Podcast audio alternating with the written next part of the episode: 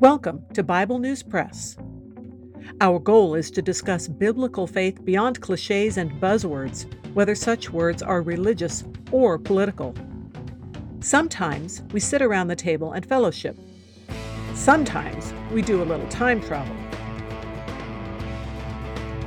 It is all part of our journey with our Abba Father, who has given us the key to life.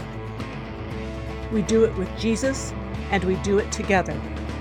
Welcome. Hello, I'm Laura. I will be reading Psalm 64 from the World English Bible. For the Chief Musician, a psalm by David. Hear my voice, God, in my complaint.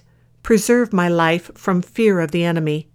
Hide me from the conspiracy of the wicked, from the noisy crowd of the ones doing evil, who sharpen their tongue like a sword and aim their arrows, deadly words.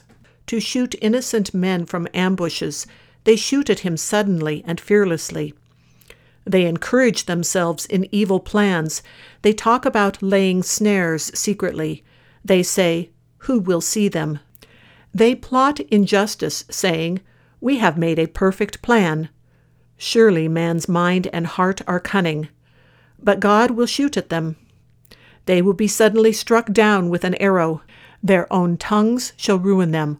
All who see them will shake their heads. All mankind shall be afraid, they shall declare the work of God, and shall wisely ponder what he has done. The righteous shall be glad in Yahweh, and shall take refuge in him. All the upright in heart shall praise him. That is the Bible News Press segment for today, but not the end of our journey.